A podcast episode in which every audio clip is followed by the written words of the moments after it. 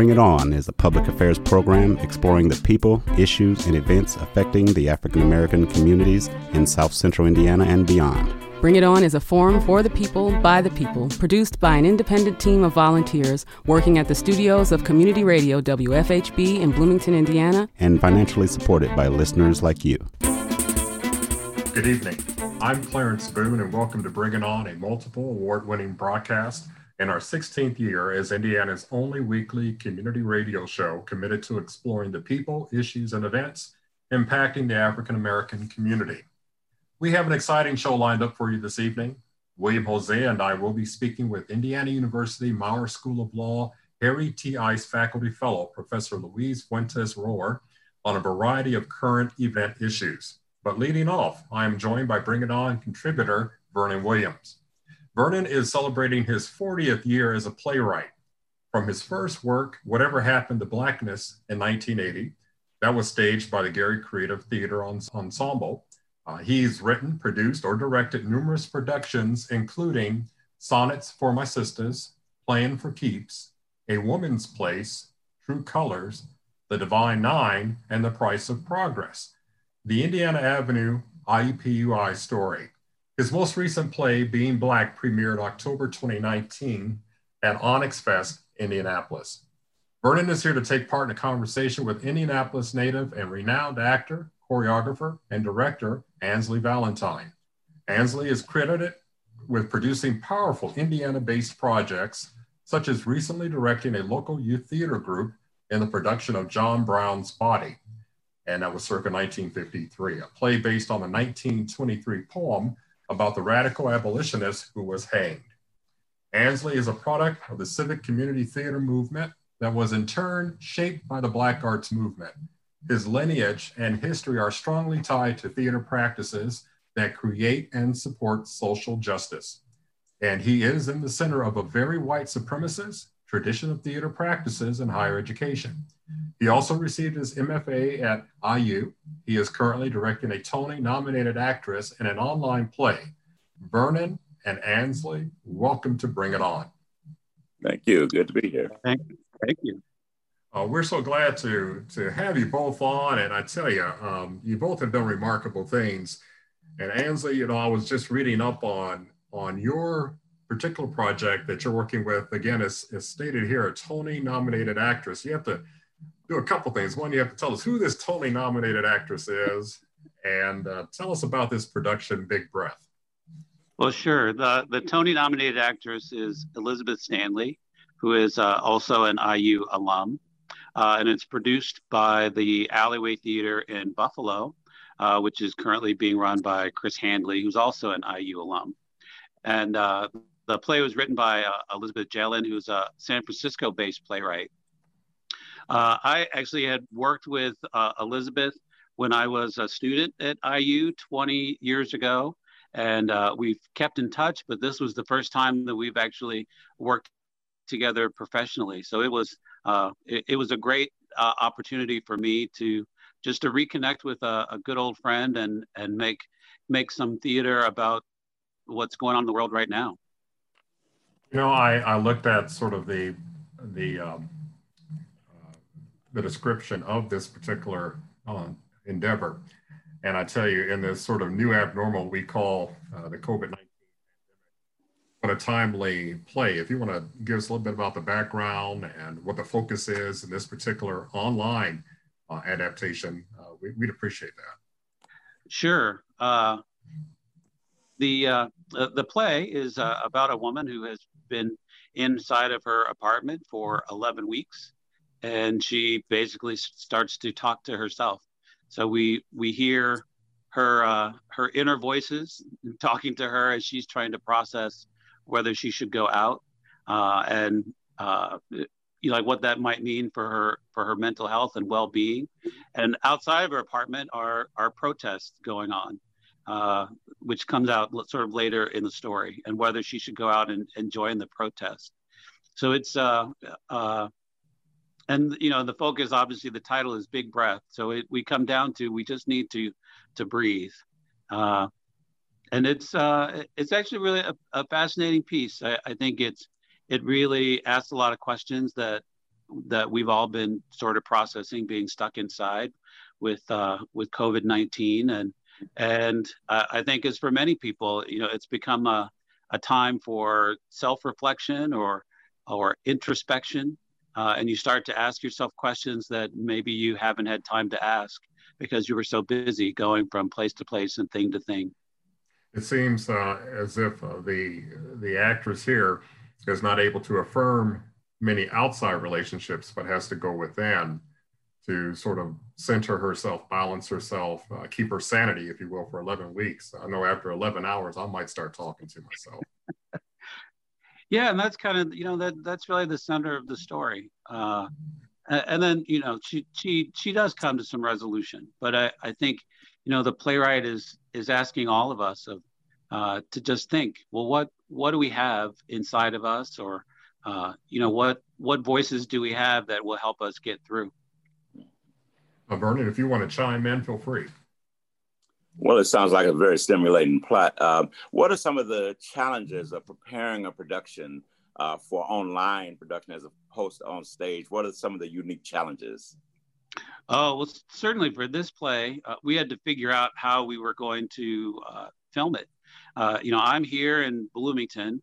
Uh, she's in New York. Our playwright was in San Francisco, uh, and so we we ended up deciding to get some uh, a green screen that she could have in her apartment, and uh, we worked with a video editor who's in Chicago. So we recorded. We did a, a couple of days of, of recording and tried to come up with how how best to do it, and it could be put together. Mm-hmm. Uh, it, it, it was a it was certainly a process. It's not not like making your normal normal play, but you know, having said that, I think it was also a great opportunity because we could do things that uh, you wouldn't normally do in a in a theatrical production. And to follow up on that, uh, are there some elements in this method of production that you think you would carry over even after the uh, uh, pandemic uh, because it works so well or contributes to the overall product in, in the end? absolutely. It, you know, I, I think for me, the the bonus of the pandemic is it's given uh, an opportunity to work with people and do kinds of work that you could never do before. Uh, you, you, know, I, I feel like, you know, I, I have connected with a lot of artists of color across the country uh, on projects that you know before you, you wouldn't have because you weren't in the same place or you didn't have the resources to get people together now when it's just a matter of well you go to your living room and turn on the computer uh, and we can get together and, and work on a project or do something it's it's it's incredible what about your background or your education or your experience do you think qualified you to step into this particular unique situation with a degree of confidence Oh, well, you know, I, I am a, primarily a theater director, but I also studied film. So, you know, for me, it's a, a great marriage of the two, uh, mm-hmm. and that usually they're they're quite separate. Uh, and I, I think the the exciting thing for me is trying to figure out, well, what's this what's this new normal? Uh, mm-hmm. you know, what is this new way of, of doing things, and how can uh, you know how can I use my background or training and and think about making some practice or or making some rules of the road if you will mm-hmm. that other people could use as they're trying to navigate this space you know as i look at uh, what you're tackling right now I, I, think of most plays as being sort of a, revenue, a revenue generating enterprise um, and when i see online play i'm thinking well that's got to be a challenge or there's a lot of creativity needed to try to generate uh, some income uh, to to sort of augment all the other expenses that are are, are that are going on. Um, how do you do that? Will you make it sort of pay per view, or or has that, or you do grants? Has it already been underwritten, so you, there's no need to concern yourself with that, or or what do you do? Oh, sure. Well, for this production, uh, it, it was pay per view, so you would buy a buy a ticket, and then you could stream it, uh, you know, at, at your at your will but I think you're right. I think the the biggest challenge for for folks and groups going forward is the the financial model. Um, you, you know, we we in this country have have not continued to support the arts. Uh, you know, with grants and that type of thing, the way that it used to be. And so more and more theaters have relied on their their ticket income. And when you're in a place of, wow, we can't even have anybody in our space, uh, it, it does become challenging to say, how do you how do you generate enough money to, to pay people uh, and pay them a, a living wage to create work and share share it with the community. Well, as you are are no doubt uh, a pioneer, your work will serve to inspire others, and they'll look back on these days and say, "Wow, you know, it was the Valentines of the world that uh, came up with this creative idea uh, to do this thing online." And, and also, I will note that you are a believer in supporting social justice causes. And in this particular uh, production, you did mention that in the background, not only is there silence and she's communing with herself, but then she hears protests outside, which probably takes her to a place of self examination. And uh, can you talk about other works that you've been involved with that sort of support so, uh, social justice? And I'm going to ask Vernon the same question because I sort of uh, read just just a portion of the many creative things that he's put together. But I think you two are sort of on the same page when it comes to um, uh, forward thought and progressive thought. So, how does this sort of support your desire to be um, to be socially aware and to to make sure everyone else is resonating with some good social justice?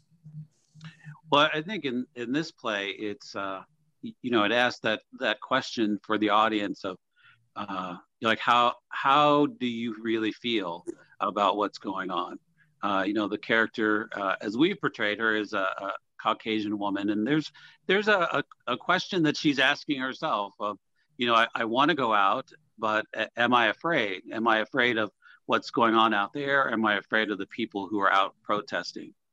Uh, so that was something that we explored in our conversation in preparing this play.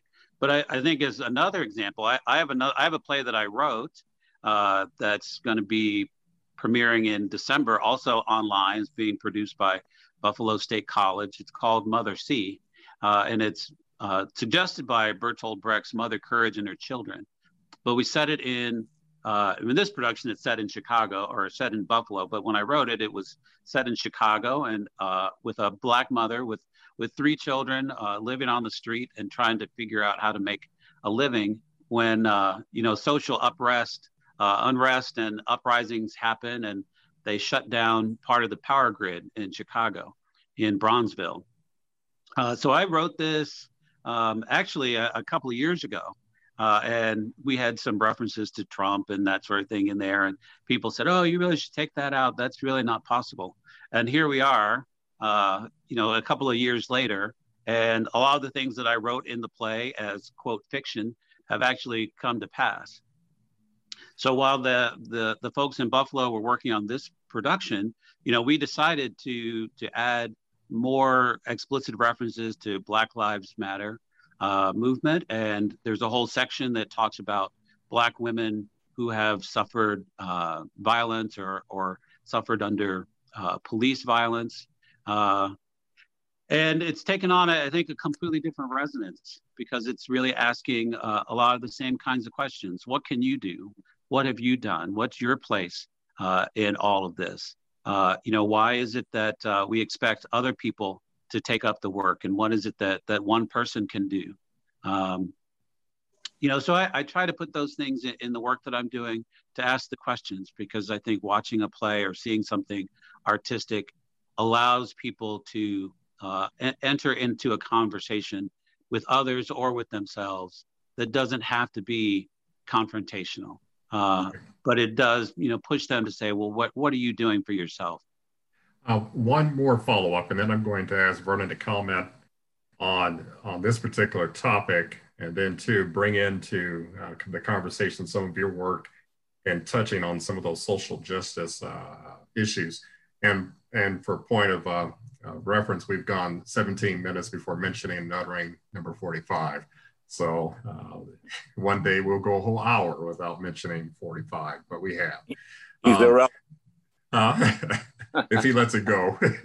um, I, I, see that in your in our in our intro for you, we stated that you're at the center of a very white supremacist tradition of theater practices and higher education.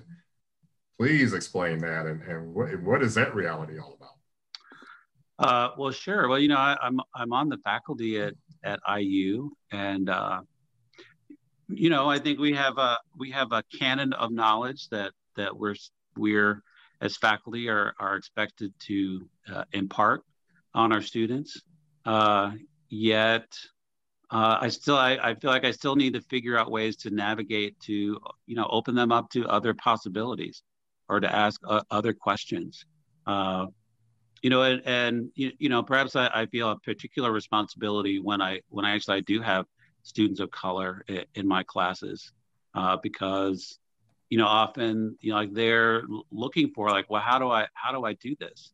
Uh, if I'm going to go into this profession how how am I going to do this? And what are the you know how what are the ways that I, I need to to uh, you know make sure that my voice is heard and I, I can't you know I honestly can't say that I have all the answers uh, you know, I, I think some of my students are, are certainly way more progressive than I am, but I, I have always, I have always felt a responsibility to challenge, uh, you know, to know what is canon or to know like, oh, here are the rules that people op- are operating by, but by the same token, challenge that and say, you know, like here's a way to, to deconstruct that.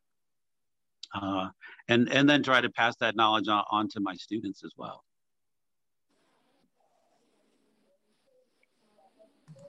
Uh, Vernon, did you have a point that you wanted to chime in? And my request again is that um, you and I did collaborate on one of your uh, projects, and uh, that being True Colors. And uh, you know, we we did talk about Trumpism to a degree. We didn't get far into it. We don't have time in the show to get far into it. But when President Obama was reelected, I, I believe, uh, that sparked an interest on the part of Vernon to yeah. to write a play about True Colors. And if you could talk a little well, bit about that.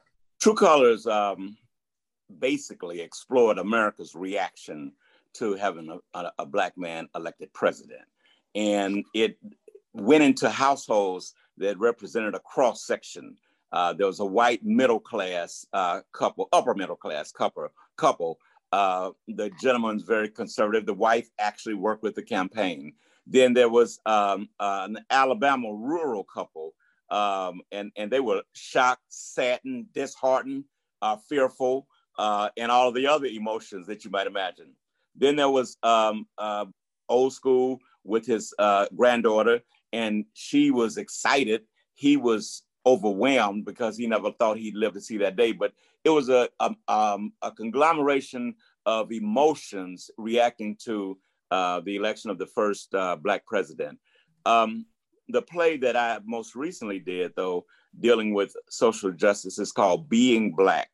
Um, it basically is a, a set of vignettes that delve into various aspects of the Black experience. Uh, it starts out with the on the day of uh, the police murder in Minnesota, and it progressive and the conversation uh, follows that mindset and the experiences that different people have experienced uh, in terms of just being black.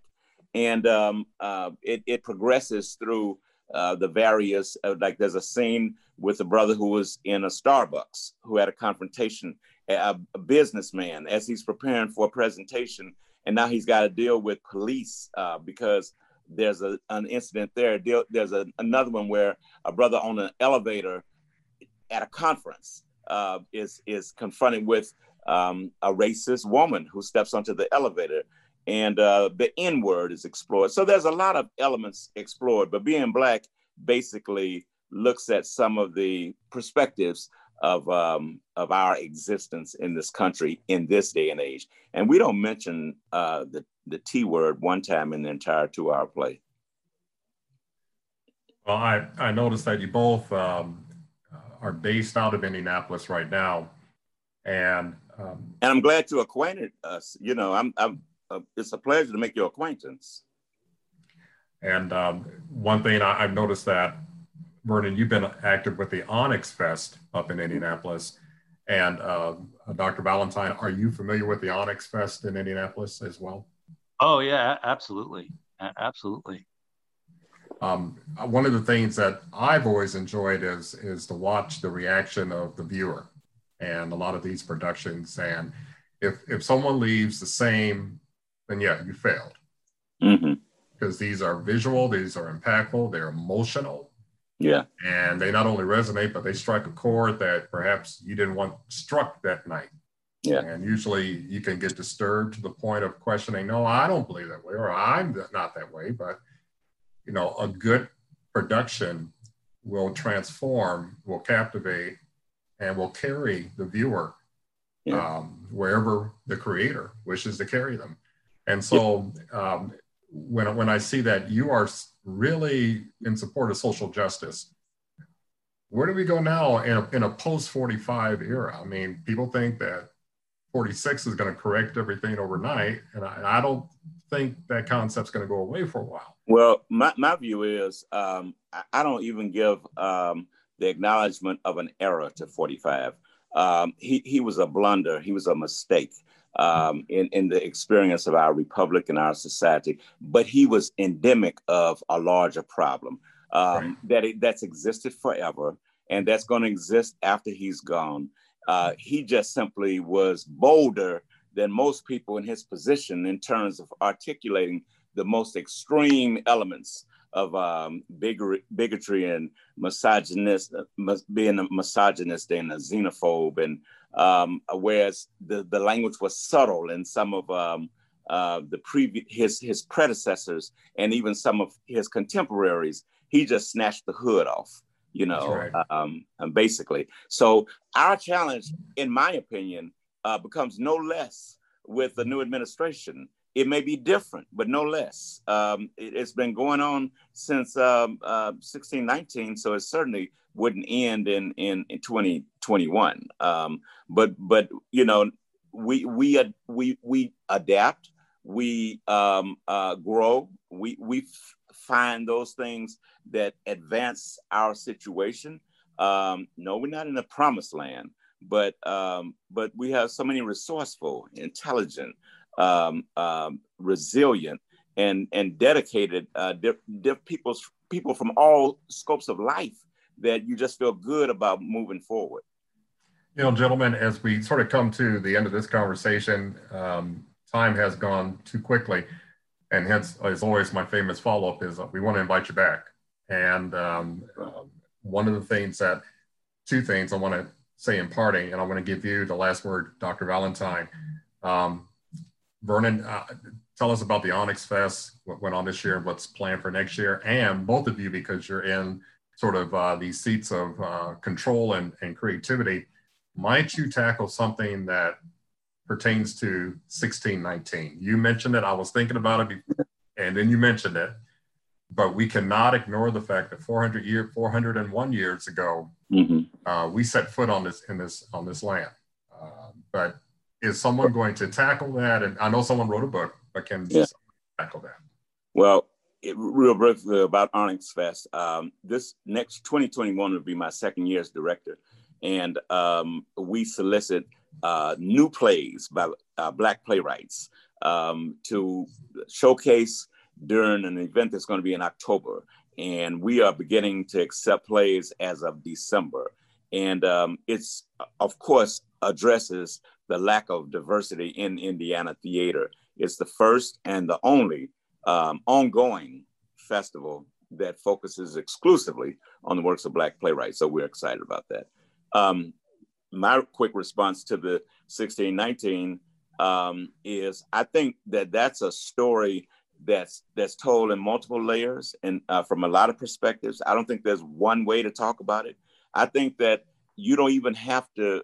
It doesn't even have to be a period piece because there's so many elements of 1619 that are, that are in 2021 that that we we don't have to strain to make the connection of why it's important to let that concern resound and to deal with, with that issue um, um, with some degree of seriousness. So um, you can you can do a historical piece, but I think that um, that much of it is so present today that uh, when you deal with things that enhance the, our children's future, then you deal with something that honors the ancestors.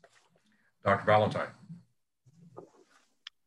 Yeah, uh, you know, I, I, hadn't I hadn't thought about it, but now that you've raised the the question and you know Vern has talked about it so eloquently, I'm like, oh, okay. I think now I'm I'm going to start percolating on that. right. Well, gentlemen, as I said, time is is sometimes our enemy, but it was time well spent, uh, and we and we are serious when we say we want to do this again. Uh, we definitely want to explore more issues with you both. Uh, and thank you, Dr. Valentine, for accommodating us and Vernon as well. We want to thank renowned Indianapolis-based teacher, actor, choreographer, and director Ansley Valentine and Bring It On contributor Vernon Williams, who is also a writer, producer, and director, and closely aligned with Onyx Fest of Indianapolis for joining us this evening for a conversation of the Black influences on the theatrical arts, and also Dr. Valentine's work uh, with Big Breath, an online uh, play. And, doc, and Dr. Valentine, if we wish to view or wish to take part in that, what do we do? Well, we uh, we ended uh, on uh, on the 22nd, but I think if Elizabeth Stanley wins the Tony Award, they will will find a way to, to bring it back. But people can check it out at alleyway.com. Excellent. And uh, I want to thank you both for joining us. And and with that, we bid you both a farewell. Thank you. Thank you. Bring It On has an open submission policy. So if you have an idea for this program, let's hear it. Send an email to our volunteer staff. The address is bringiton at wfhb.org. We want to make sure we share everything and anything affecting the African American community with our listening audience in Bloomington and beyond. The email address, once again, is bringiton at wfhb.org. At the top of the hour, I shared that Bring It On anchor William Jose and I were looking forward to speaking with Professor Luis Fuentes Rohwer, the Harry T. Ice Faculty Fellow at the Indiana University Maurer School of Law. Professor Fuentes Rohwer, he teaches and writes in the areas of civil rights and legal history, with a particular emphasis on constitutional law and the Reconstruction era. His scholarship focuses on the intersection of race and democratic theory as reflected in the law of democracy in general and the Voting Rights Act in particular. He is interested in the way that institutions and especially courts are asked to craft and implement the ground rules of American politics. He received a JD and a PhD from the University of Michigan and an LLM from Georgetown. He joined the IU faculty in 2002. And from that uh, brief introduction, you can see why we wanted him on tonight. Some of the topics we want to cover with Dr. Fuentes Rohwer include this year's never ending presidential election, the long term impact from the numerous constitutional crises that we as a nation have worked hard to avert, and looking forward, how can our divided nation heal? And does history hold examples that can help us? Now, with that, Dr. Luis Fuentes Rohwer, welcome to Bring It On. Thank you both for having me. I'm, I'm deeply honored to be your guest tonight really look forward to our conversation. Well, we are deeply honored to have you. We are a nation, a people. Uh, it's like we're popping popcorn, sitting back, watching history being played out in front of us. And it's like uh, we don't have a fast forward button, so we just have to sit patiently. But perhaps you can help us out. Um, speaking and alluding to the current presidential election debacle, uh, only from the standpoint of one side accepting the result and conceding. Uh, what does history say about all this? History says that this has never happened before. Usually, I mean, there's been times when after the election, after the first night, election night on Tuesday, there have been times when we've waited, but not like this, meaning it's pretty clear who won. Like in the past, when we have waited, is because it's been, and of course, everybody thinks about the 2000 election, which led to Bush versus Gore. And that election, you may recall, came down to one state, mm-hmm. and it came down to under a thousand votes, from five to 700 and some votes out of millions cast. So that election basically was a tie. Uh, whoever won Florida won the whole thing. And of course, it was not clear who had won Florida. So it took time to figure that out and doing recounts and going to court and all of that. There've been elections before that one. People always talk about the election of 1876, also a pretty close election where we had to go to a commission to sort through and sort out who had won. This one is not those because you might have seen today when the, the news are basically now that we know more than we knew a week or two ago, this was not a close election. We thought it was, and that's because because of the mail voting aspect to it. You know, COVID led so many people to vote absentee through mail voting that what we knew the night of the election is not what we came to know days after. But once all the votes, well, we haven't finished yet. We still have some to count. New York is still coming in. But knowing what we know today, two weeks after, actually more than that, almost three, it's pretty clear this was not close. So when you ask me, have we seen this before? The answer is no, we've never seen this before. That a loser of a national presidential election refuses to concede because they dispute that which is clear to the rest of the world. Luis, I first heard you speak at the uh, Defending Democracy event at IU. And I came back and told Clarence in, you know, we, we got to bring this guy on and, and talk to him and let him share some of his story. You are a native of Puerto Rico. And from our conversations, I understand you come from humble beginnings. But uh, as I talk to you and read your bio, I, I realize that you have a pretty broad wingspan. I mean, you, you're just into so much. But I want to go back to uh, more to the beginning uh, and and some of your activities uh, locally. So what what do you want us to know about yourself, and then uh, some of the things that you're involved in in Bloomington at the local level, and then after that we can talk about some more, more of the national issues. Yes, um, for sure. So I I was born, as you said, born and raised in San Juan. About 14, I was about 14 years old when I came to the U.S. And I came to learn English. I didn't speak a lot of English um, growing up. We do have English classes in Puerto Rico, but it's kind of like kids here in the US learning Spanish or some other languages in school. It's, it's really not the same. And so I came and it was basically an immigrant experience. It was really hard. Um, it was hard to getting along, the culture, the language, the climate. I'll never forget the first time I saw snow that lasted one time. Trust me. The second time, it got old real fast. And has been old for a long time. And so I that was now 1986 when I came and I went to, as you read so kindly, I went to the University of Michigan and I stayed and I met my wife.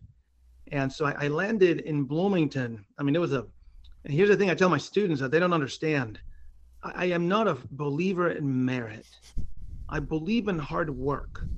Wholly, I, I think hard work is important, and I don't believe. I mean, some people get ahead through hard work, and we can name names if you want nationally. We've met some of them the last four years. You know, you gotta get lucky, but surely this idea of merit, I see it too often. Merit is people use it to disguise that which happens to them, you know, privilege or or, or getting handouts and so on. So that at the end of the day, I think about me coming to this country and I think about what I went through and with so many people, especially, you know, people of color, people who don't have others in front of them, helping them, telling them what the path is. That was me. So I made, I tell anybody who listen, I made more mistakes than you'll ever know. And i will be happy to share them, obviously. And so at the end of the day, I'm here randomly. I kid you not. I, you hear my, my, you, you, people see my, path and they read about my degrees, but anybody can do that. That's just hard work. But in reference to getting places, I, I kid you not, it's it's random without others charting a path for you. And so I, I live my life now. And you mentioned Bloomington and what I do in Bloomington. I spend most of my time trying to help other people do and get things that they should get things they they deserve but don't get. So I, I, for example, I am a member of the Latino and Hispanic Commission for the city of Bloomington. I am a member of El Centro Comunal Latino, also here in Bloomington. I am a member of the Bloomington Public Safety Board. Uh, at IU, I, I mentor students. I, I as formally through organizations. I am a member of the Latino Faculty and Staff Council, which tries to help people, Latinos and otherwise, in the campus, a, as you heard before, which jarring as it sounds when you first hear it, but this is a white campus, unquestionably.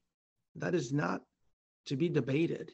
you walk into the law school, which is partly, I'll stop here, but you know, partly for me as a Puerto Rican man in Bloomington in a, in a world like this one, every time I walk out of my house, I, I feel other unquestionably. And, you know, I am privileged to be sure. I have degrees, I have a job, I, but at the end of the day, I walk into my job and, and you know, people treat sometimes, believe it or not, people, some people treat me just like that. Like I am the other. I, I am. Why am I here? I, I'm, I've been asked, why are you here? And they say it jokingly, but you wonder always why you joke like that with other people. Why are you joking like that with me? So in the end, I, I have a lot of privilege. I will not lie about that. I, that's undeniable. But I tell you, I use it to try to help other people because there's a lot to be done in this world. Um, somebody's got to do it, and I'm not pretending I do it myself. I do what I can. And I'm not the only one, but I sure try. You know, I, I think of uh, where we are again as a country. We mentioned earlier that there's a divide that's been created. And I also think uh, you said that you're from San Juan. Um, and Puerto Rico has not been treated very, very well in the last four years. And I can think of several situations where um, assistance had, was withheld because of either perceived personality clashes between our president and perhaps the mayor uh, uh, in one city and locale in, in, Puerto Rico. We got through that. We're getting through that, and a lot of people are placing hope in the next administration. Uh, but but yet there's still some unfinished business with this uh, recent election. And I kind of jokingly said the never ending presidential election. As of the, this recording date, Michigan has finally certified uh, the vote count in that state with one abstention. So it was 3 0 with one abstention. And then the whole practice of inviting legislators out to the White House from the state in question to just give them a tour of the White House, I guess is that that's all that took place. But no, no, no, we're not that blind. We know what went on. What is your thought about that? I mean, were laws transgressed?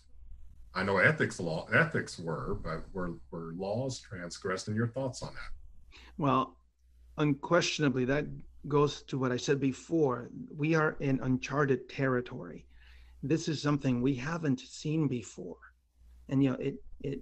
I used to think four years ago that our institutions are stronger than any one president which is really what holds any country together. The idea that that institutions hold and they have a history and they have norms that hold them together so that so that they last through time. Here comes one president and he's tested so many of those norms in such incredibly difficult ways. And here's just one more moment, even on the way out, he's testing them again. And so when you say is it illegal? It's it's not something we do. I'm gonna get to the legal point in a second. You know, the, the, the norm is once you lose, graciously you cede power. And here's a, an interesting story I would tell my students, and now I have a second example, which I trust me, I did not want it, but here I have it. Think about Al Gore in the year 2000 when your Supreme Court ruled against him in a very complex yet nebulous way, meaning justices basically flipped in what they believed prior to the case Bush versus Gore. So those who believed in strong national power suddenly started to believe in the power of federal of state courts to do more, and the states should be the ones deciding things. Those who believed in states doing more things immediately suddenly flipped to the national government doing more. So the nationalists and the federalists basically flipped the conservatives flipped, and there we got Bush versus Gore, and Al Gore lost. Well, here's what's crazy to me. This was the example then. Go read, if you do one thing, go read Al Gore's concession speech. It is a, a an incredible act of, of selflessness. At least it is to me. The idea he tells you, I don't agree with the court. I think they are wrong. And yet, I concede. It's over. We have to just go on and unite. It's that is incredible and it's happened many times before. Go read george h.w bush's it's been in the news. The way he conceded to bill clinton back in 92 same story. Oh, I don't agree with you, but I lost and I move along. And now, for the good of the country, we must? I want to help you move our country forward any way I can. Please call on me. And then here we are this year. I tell you, I, people would say this might happen. It was still hard to believe this might happen. The idea that a sitting president would call a local board of certification at a state level to try to influence a vote yeah, that doesn't seem, you call it, is it illegal? Yeah, there's federal law that says you can't do that. Now, that's a different question from saying, do you think anything will happen to him, to the president? Probably not. It's unseemly. It's unprecedented. As Governor Christie called it in the news shows on Sunday, it is embarrassing to the to the world. To you know, I have a 16 year old who's involved in for the first time in politics. He's paying attention. He's listening. He's interested. 538 is it's like where, he goes to get news. How do you explain to him? Uh, this is the first one, first election. We know who won. It was not close. And here's a president behaving in ways presidents are not supposed to behave. And 47 million people might agree. That's the one that kills me. 47 million people might agree with him, although that's probably too high of a number, to be fair. That more than one of those 47 million agree with him that's when I think we're in trouble, by the way. I think because this was the highest um, election total uh, of people participating, that number was actually 74 million. And I'm, I mean, Biden, I'm sorry, that, you're correct. I mean, and then Biden getting 80 million. That's uh, correct. Uh, the the um, engagement was record charting. I'm for our country. For our country. And, and I know in some countries, elections are held over a series of days. And, and just, I think within my recent memory, people that got in line could stay in line to vote even after the uh, polls closed. You know, you had people to certify that you were in line by seven or whatever time. But, but this was unprecedented. And the behavior of inviting state legislators, talking with those who had to uh, tally votes, uh, who were the elected officials in charge of all that. And then the other thing too, now that the loose talk about calling the electors to all of a sudden, you know, swap some that may be leaning in your direction. Now, now that right there, that's not American no matter how you cut and slice it. And your thought on that, and then I like to defer to William. Yeah, that, you know, we have this thing called faithless electors. It's happened in the past where electoral college voters switch from the candidate they pledged to support to a different candidate. It's never been done in this way. I mean, this is open lobbying in a way that has the electoral college rule against the will of the of the clear will. Let's be clear about that. This is again, it's not a close election it, in the end, it, we thought it was, but it, it turned out not to be. So that the the way that it's become win at any cost, irrespective of voting, irrespective of the norms that came before that that exist in place, irrespective of anything, that's the part that I am concerned about. That is the point that, that makes me wonder how do we move forward right in the end what happens so you have a president who's being a, a, president elect i should say who's being de- delegitimized at every step. And you know if you think about it all we have at the end of the day why do people listen to the rulers? Because they believe in them. Because they believe in the rule of law. They believe in institutions. They believe right? That's the point of the the al gore story vice president gore. The idea that he believed in elections, in open and free elections, he believed, even though he disagreed, he believed in the Supreme Court as an institution, which meant, even though he disagreed with them, and I think he was right about that. By the way, I thought the Supreme Court was wrong, but that's that was not the point then. That is not the point now, and that's not even this election's not close to that one. Let me be clear yet again. This is not. It, call it un-American. I mean, call it undemocratic. Call it any bad word you can think of. Stick it in there it is that and more. And yet, that many people are willing, which is a problem with our country today. So many people are willing to, to, to keep going. So many people in the Republican Party. I'm sure you're seeing the national committee is on board with the attacks we've seen in the last three weeks. It is reprehensible, unquestionably so. That's why there is no more Republican Party. It's a cult now, a Trump cult. But uh, we, we've seen 30 plus court decisions go against uh, Donald Trump's legal team. But on the other hand, Mitch McConnell has ran through 200, about 220 federal judges. But the one authority that Donald Trump seems to respect so far has been federal court decisions.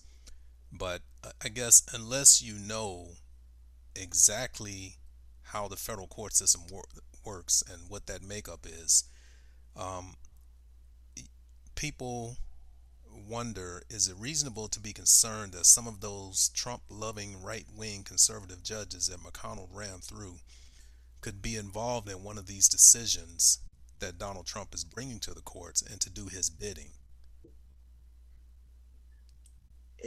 No. Again, I say that cautiously only in the sense that I never thought we would be sitting here talking about this today.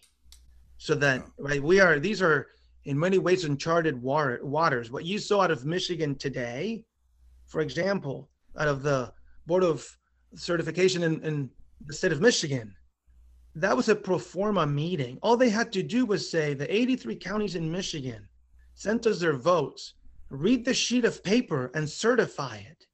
There was nothing there.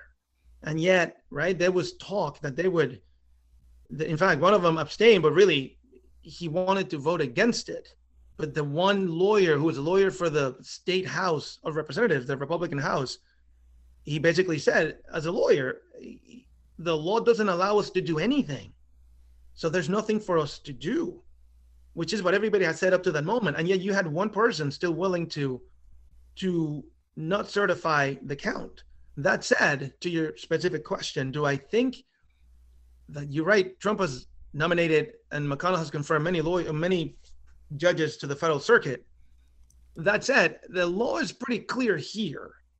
And so usually we we can get in trouble or not. We usually judges have more room when laws are less clear than this, which is my way of saying few people today, myself included, I yet to find one person other than Donald Trump himself who would say, let's go to the Supreme Court. I will win there. In fact, my point to you would be the Supreme Court, if it cares about its institutional standing and, and, and its future as a court, and here's the thing Chief Justice Roberts knows exactly what I'm about to say. They know they want no part of this. You know, I, I wonder, here's what I mean. I wonder the, the recent justices, Kavanaugh and Barrett and Gorsuch, they're Trump judges essentially, meaning right, they, they were nominated by Trump, confirmed by a Republican Senate. Barrett in particular, I wonder about because of the way that her nomination came about two we you know like a month or so before the next election in reference to what happened before right they, they're already on perilous ground the supreme court so that the only thing the court has if you think about it is that people like Al Gore say, look, I disagree, but I comply. Imagine if the people started saying, why should we listen to you? You're a Trump court. Right. So, and they know that. I mean, I have, if we had more time, I give you lots of examples of moments in history when that has happened. So, is the court wanting any part of this? The answer is clearly no. That there's no question about that. Will they, will some of them do it? Some of them might want to, but more than not on the U.S. Supreme Court don't want any part of it. In fact, I'm sure you know the case out of Pennsylvania. That was a George W. Bush Federal Society member judge, like a right of center judge, who said, "Look, there is nothing here. Either you show me evidence, or else there's no case. We don't do this." Which is my way of answering your question. I, there's nothing. There's really nothing here. Nothing. To, to the point of uh, Supreme Courts, um, and the perceptions and then their actions. Uh, you know, lifetime appointment. Uh, say what you want. You've been granted a lifetime appointment. All of a sudden, you're a little free to think or objectively. I would think. Um, now, now, the notion of stacking the courts. What's your thought on that? Well, I, on the first point, I would tell you I agree. Once they get on the court, they they have more freedom to do what they want which actually cuts both ways to me. right? Usually have the, the, the middle member, the fifth vote, which used to be Chief Justice Roberts. That member needs to worry about more than just law. And you saw this when you think about the Affordable Care Act, yeah, the Obamacare case. The Chief Justice wrote an opinion that was quirky and, and curious for him. This last term, the Chief Justice also had a few cases where you said, hmm, that is not the same Chief Justice we had a few years ago, which is my way of saying, right? He, he didn't want to tilt too far to the right in a in, in the Trump era, so the court would get too cozy or be seen as too cozy with the president. What happens moving forward, I don't know. But now right, he's not the middle justice anymore. It might be Kavanaugh. Well, you might have seen the Affordable Care Act came in front of the court again. And the questions coming from Kavanaugh and the Chief Justice seem to suggest they will uphold the Affordable Care Act, Obamacare, one more time. Right? The court, my that's my way of saying the court has to worry about public opinion. They have to worry about norms. They have to worry about things that McConnell and Trump don't have to worry about. That said, so I'm, I'm not as cons- I'm, I'm concerned, but not as much as some people. That said, on court packing, depends on what people mean by it. Surely, I, I would start by saying I firmly believe the term limits on the court are a no-brainer. Now, you know, is it 15 years? Is it 18 years? You know, staggered terms. Lots can be done there. In reference of court packing, the idea that I mean, I put it differently you say court packing, I say, to my mind, some of those appointments are like Gorsuch. To me, that's an illegitimate appointment. To me, because that was remember that was the one that that McConnell refused to appoint. As soon as I get a working majority, if I ever do, as a Democrat, I would impeach him. To be honest with you, I would. Barrett, I would not be against doing that either. I have to think about it more. But court packing to me, simply putting more seats on the court because the court is tilted in a way that it shouldn't be. I mean, you think about, and that goes against my first point. I understand, but this is talking quickly. At the end of the day, you know that a minority of popular votes now holds six Supreme Court seats presently. See, that, that doesn't make sense. The idea that, right, if you play the game right, if people die randomly at the right time or step down from the court, you end up with a court that's not representative of the American public. Now, you may say they're not supposed to be representative.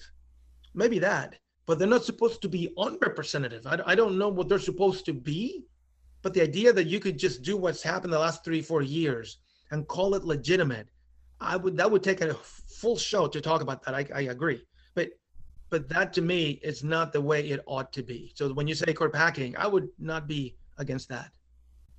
The thing, the thing I really hated to see was um, people hoping against hope that that Ruth Bader Ginsburg, Justice Ruth Bader Ginsburg, would stay alive long enough. And and I would hope no one it never gets to that with any position, elected position or appointed position in America. But that woman, she requested that you wait. That's like her one of her last dying wishes was hoping and, and just really imploring uh, the powers that be, can you wait until the next president is elected? But what happens literally hours after the announcement? Mitch McConnell rushes in and President Trump rushes in to, to start weighing in as far as what we need to move forward. And then go back deja vu. Well, what happened when we had a, for all intents and purposes, lame duck president? Uh, and it was, you know, these these these gallant speeches, and um, I don't even know how to look at, um, uh, well, Graham anymore because I don't even know this person anymore. Um, but anyway, the hypocrisy, the, the stench rose to high heaven. And so, on the question of stacking or packing the court, I, you know, what's the number? Three, five, um, some larger than life, or to your point, uh, limited terms. Um, In fact, think about that. If you think about that very quickly, people say, you know, it's nine we can't pack the court, it's nine. Surely they know that the Constitution doesn't prescribe a number. Right. Nine is a norm. That's all it is. It's a norm. We've stopped, you know, back in funny Reconstruction time, that long ago. The interestingly, the radical Republicans, right? When Johnson was the president, they didn't want to give him seats, so they refused to nominate or to confirm his nominee. This is Andrew Johnson, racist Andrew Johnson, mind you. The analogies are too thick for anything much than maybe we should smile. So uh, they took away seats back then. This is the 1860s. And once he passed away or passed on and came President Grant, they added seats. That being said, think about what's happening here today. McConnell doesn't believe in norms. He doesn't believe in judicial norms. Nobody ever thought not to give a presidential nominee a hearing. I mean, that you don't think that way. Well, he did. And he said, let the American public decide. Well, unless I have the right president, then I will not let the American public decide. Meaning, my point in saying that is to say, norms don't matter to him. Well, that being said, well, nine is a norm. Nine, 10, 11, 12, 15, 20. Pick a number. I mean, that's way too crass. I have better numbers than that. But the point is, let's not pretend nine is some sacred number handed down to us from some old guy at some mount on some stone tablets. That is not what happened. And that's never happened, which is to say, if I had the chance, oh, for sure, I would appoint more. Oh, yes, unquestionably. There, you pushed me to it. Sorry about that. Right, no, no. Uh, if we have more time, we, we, we want to explore other topics. And to that point, as we mentioned earlier in our show, we wish to invite you back. Um, and I would say after the inaugural, whatever year that takes place. I don't believe place, you. You say that to every guest. but, but we do. We, we, I, I think the, the law of averages, the law of averages is in our favor. well, well, far be it from me to uh, to uh, misrepresent to a to a law professor, but uh, we will we will endeavor to get you back after the inaugural, after the dust is well, if the dust can settle within the next two well, three months. It's got it's got to settle. It's got to settle. And I am I will say in wrapping this this part of our conversation up that I am impressed with what we're hearing as far as the cabinet picks by uh, President-elect yeah. Biden. I agree. And and I look so forward to see just how impactful uh, Vice President-elect um, uh, Kamala Harris will be, and uh, will she see herself prosecuted a lot of points while on the hill? But uh, I think we have a real good uh, a, real good future if we just come together as a people. And with that, our thanks to Dr. Luis Fuentes Rohwer, the Harry T. Ice Faculty Fellow at the Indiana University Maurer School of Law. Thank you for joining us, sir, as we explore some constitutional questions surrounding this year's seemingly never ending presidential election and some other relevant topics. Well, thank you. Thank you again. Our show's executive producer is Clarence Boone with help from WFHB News Department Director Cade Young. Promotional graphics created by yours truly, and our original theme music was created by Jamil Effiam with additional background tracks by David Baker. For WFHB, I'm William Hosea. Be sure to tune in next Monday at 6 p.m. for another edition of Bring It On right here on your community community radio station, WFHB.